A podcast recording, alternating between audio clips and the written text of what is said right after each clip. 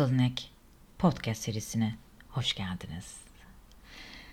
Namı değer Kutsalın Ek ben ve ne kadar sürçülisan edersek şimdiden affola diyorum. Edersek diyorum her seferinde. Kaç kişiyiz acaba? Edersek daha hoşuma gidiyor aslında. Edersem değil ama edersek daha bir havalı geliyor nedense.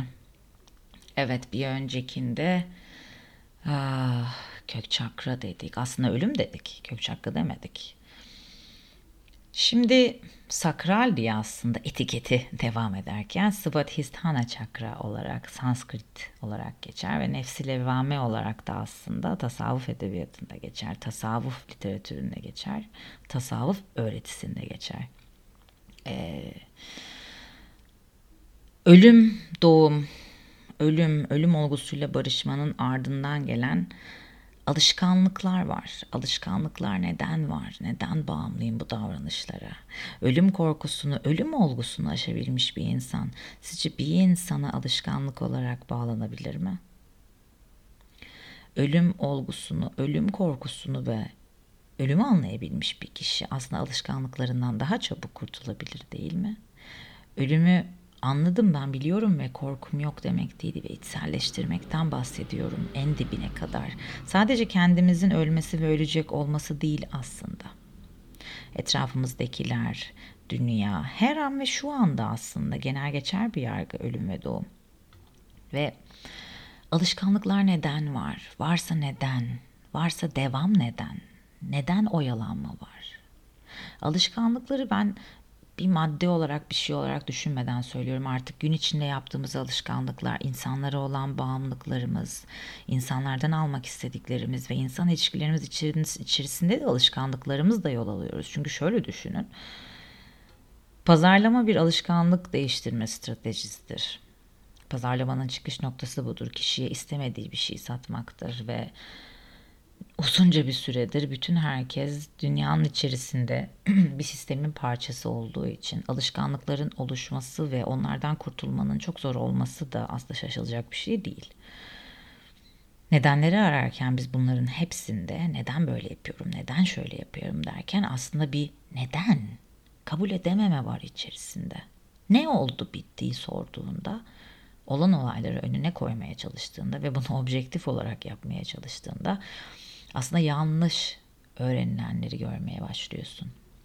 Yanlış öğrenilen derken senin bildiğin yanlış. Bugüne kadar yanlış bir şey öğrendin. Ben sana gel doğru bilgiyi vereceğim gibi bir iddiam yok. Hiçbir zaman da olmadı. Fakat yanlış öğrenilenler derken buradan aslında birazcık Karl Marx'a uzayabiliriz. False consciousness dediği bir yargı vardı onun.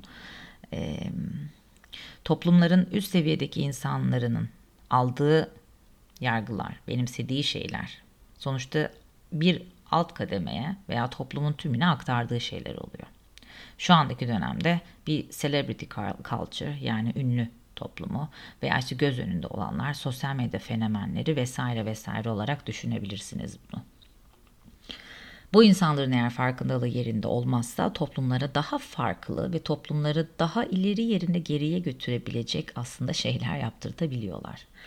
Ee, bu demektir ki aslında çağımızda şu anda birçok kavramın içinin boşalmasının sebebi e, orada burada aslında kavramı hiçbir şekilde desteklemeyen ve hayat tarzıyla da desteklemeyen insanların bu kavram, kavramları kullanmasından da başlıyor. Bu da tabii ki de bizi sakral çakrada açgözlülük, çok uyumak, boş söz konuşmak. Boş söz konuşmak burada çok etkili oluyor. Boş söz konuşmak, yani boş söz konuştuğumuzun çoğu zaman farkında bile olmayabiliyoruz, biliyor musunuz? Etrafımızdaki insanlar da boş konuştuklarının farkında olmayabiliyorlar. Boş konuşmak demek aslında dediklerinin değersiz olduğu anlamına gelmiyor. Fakat şöyle düşünelim. Dünya üzerinde her yerde, her şekilde bir şeylerimiz izleniyor. Bunların arasında gidip de böyle o kadar e, artık zaten sistemin tümünde bir sorun var. Alttaki iç sorunları ve küçücük sorunları gösterdiğinde bir anlam ifade etmiyor. Zaten diyorsun ki tamam, anlıyorum. Senin sorunun var. Sen bu konular hakkında konuşmak istiyorsun. Fakat şöyle bir durum da var. Senin sorunun hiçbir şey. Ama bu aşağıladığından kaynaklı gelmiyor bunu söylemen. Çünkü kocaman bir sistemde bir sorun var. Ve sakral çakra, yani nefs-i levvame diye bahsedilen yer aslında bunların fark edildiği yerde. E, yaptıklarından, çünkü bunları fark ettiğin vakit yaptıklarından pişman olduğun bir yerden bahsediyoruz. Yaptıklarından pişman olduğumuz şeyler, birisini üzmek, kırmak, bilmem ne, her şeyin dışında olan yaptığımız, farkındalıksız yaptığımız. Karmanın aslı, aslında anlamı bu. Bilmiyorum, duydunuz mu?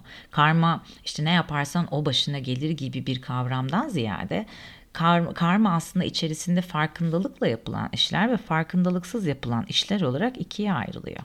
Yani bir kişi, şöyle diyelim, hırsından dolayı o kadar hırsı gözünü boyamış ki ve eşi, e, atıyorum ki evde problemleri var ve para lazım eve.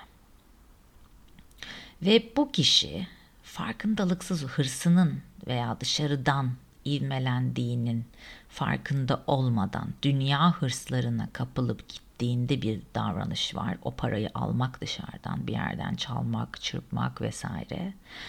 Bir de bunların hepsinin farkında olup bilgiyi de kötüye kullanarak bunu yapmak var. Şimdi yaptıklarından pişman olmak derken karmayı devreye sokuyor ve farkındalıksız yaptığımız ve farkındalıkla yaptığımız şeyleri ayırt edelim istiyorum. Yani uzun bir süre boyunca, e, seneler boyunca insanlara yalan söylemek ve yalan söylerken işte onları incitmek, onları incitecek şeyler yapmak dediğimizde aslında farkındalıklı mı yapıldı, bu farkındalıksız mı yapıldı dediğimiz kocaman bir soru var orada. Nefs-i levvamede, yani sakral çakrada genelde bahsedilen, gene söylüyorum, bunu bir denizin üzerindeki e, dağlar olarak düşünün. Bunların içi çok derin, bunların hepsi manevi öğretilerde, hayat içerisinde, sadece kitaplarla okumakla da değil. Bunları okumak, bilmek, hayata uygulayamadıktan sonra aslında hiçbir anlam ifade etmiyor. Bunları okuyup bilip ama aynı şekilde hala çok kazanma hırsın varsa bir anlam ifade etmiyor aslında. Ve aynı şekilde insanları kandırabiliyorsan, insanlara yalan duygularla yaklaşabiliyorsan ve kendi egonu sadece tatmin etmek istiyorsan onlarla konuşurken aslında bir işe yaramıyor o zaman. Burada alışkanlıkların ötesinde olan bir şey var aslında. Neden bunu hissediyorumun da ötesinde. Bunu hissediyorsam ne yapabilirim?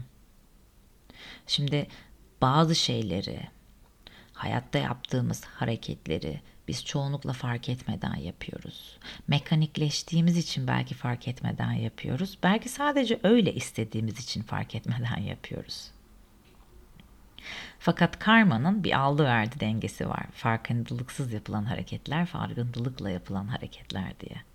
Ve hani hep bahsediliyor da işte e, niyet, niyet, niyet diye. Aslında niyet dediğimiz kavram, e, ben niyet ettim evrenden bana verecek, hani niyet ettim Allah rızası için işte gusül abdesti almaya gibi bir şey oluyor aslında bu. E, ki bu daha mantıklı ona göre bu arada. E, ve niyet dediğimiz şey aslında çok içte olan bir şey. Çok kalpte olan bir şey, çok gönülde olan bir şey. İnsanlara zarar vermeden, zarar verme güdüsü beslemeden. Aslında niyet etmek kendine bir çıkar istemek de değil. Niyet ettim beş sene sonra bu benim olacak da değil aslında. Sadece niyet etmek. Sadece gönlünden geçen merhameti kullanmak. Bundan başkası değil aslında. O yüzden bir şeylere başlarken en başta ölüm ve doğum olduğunu algılamak, ardına alışkanlıkları geçtikten sonra, hayatta yaptığımız davranışları geçtikten sonra yaptığımız davranışlara bakmak. Yaptığımız davranışlar ne kadar tezat içeriyor? Ne kadar birisine bir şey hakkında kızarken biz de onu yapıyoruz? Ne kadar gölgelerimizi başkalarına yansıtmaya çalışıyoruz? Ne kadar kendi içerimizde güvensiz olduğumuz noktaları başkalarına yansıtıyoruz aslında ve başkalarında gölgeler yaratıyoruz. Aslında o bir tek bizim gölgemiz. Ve insan aslında gölgesinde yok oluyor. Şöyle düşünün. Bir obje, bir insan ne zaman gölgesiz olur? Öldüğünde. O yüzden ölmeden önce ölünüz dediğini denilen yerde aslında ölmeden önce gölgesiz olmaya çalışmaktan da bahsediyoruz. Yani gölgelerimizi başkalarına yansıtmamaya çalışmak.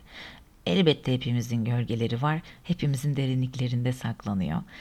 hiçbirimizin içimizdeki karanlığı inkar edecek bir pozisyonu olduğunu şahsen ben düşünmüyorum.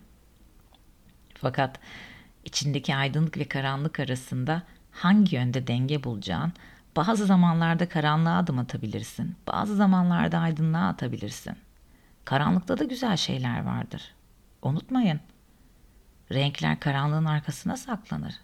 Bir pastel boyayla istediğiniz rengi boyayın, üstünü siyah geçtiğinizde ama altında renk hala oradadır. Kazımaya başlarsın, daha sonra küçücük tıraş bıçağıyla altından çıkmaya başlar. Karanlık açılacak bir şey değildir. Aslında bütün yollara başlarken, bütün öğretilere başlarken karanlık kendi içinde barışacağın noktadır. Ben niye böyleyim, ben niye kıskancım, ben niye bunu yapıyorum, ben niye şunu söyledim, Allah beni kahretsin gibi şeyler söylemek yerine evet bu benim içimde var ve benim buna kapasitem var. Aynı şekilde karşınızdaki bir insan, karşımızdaki bir insan incitecek bir davranış yaptığında, yaptığımız bütün davranışlar aslında insana dair baktığımızda. Bu bütün öğretiler ve bütün öğretiler bu arada ayırmadan söylüyorum. Aklınıza gelebilecek bütün öğretileri düşünebilirsiniz. Bütün öğretilerin de tek bir amacı bu aslında. İnsana insan olduğunu hatırlatmaya çalışmak. Fakat biz o öğretileri öyle bir yerde alıyoruz ki sanki bu öğretileri bilmek toplumun üzerinde bizi bir yere koyuyormuş gibi. Sanki bu öğretileri bilmek bir marifetmiş gibi aslında görünüyor. Bir marifet değil. Size küçük bir itirafta bulunayım mı? Farkındalıksız yaşamak daha güzel. Herkes farkındalık, farkındalık, farkındalık, farkındalık deyip duruyor ya. Aslında bütün olay farkına vardıktan sonra başlıyor. Genelde hep aydınlanma dediğimiz şey son nokta olarak anlatıldığını hep okuduk, gördük. Aydınlanmanın ilk nokta olmadığını kim söyledi? Görüşmek üzere. Öpüyorum.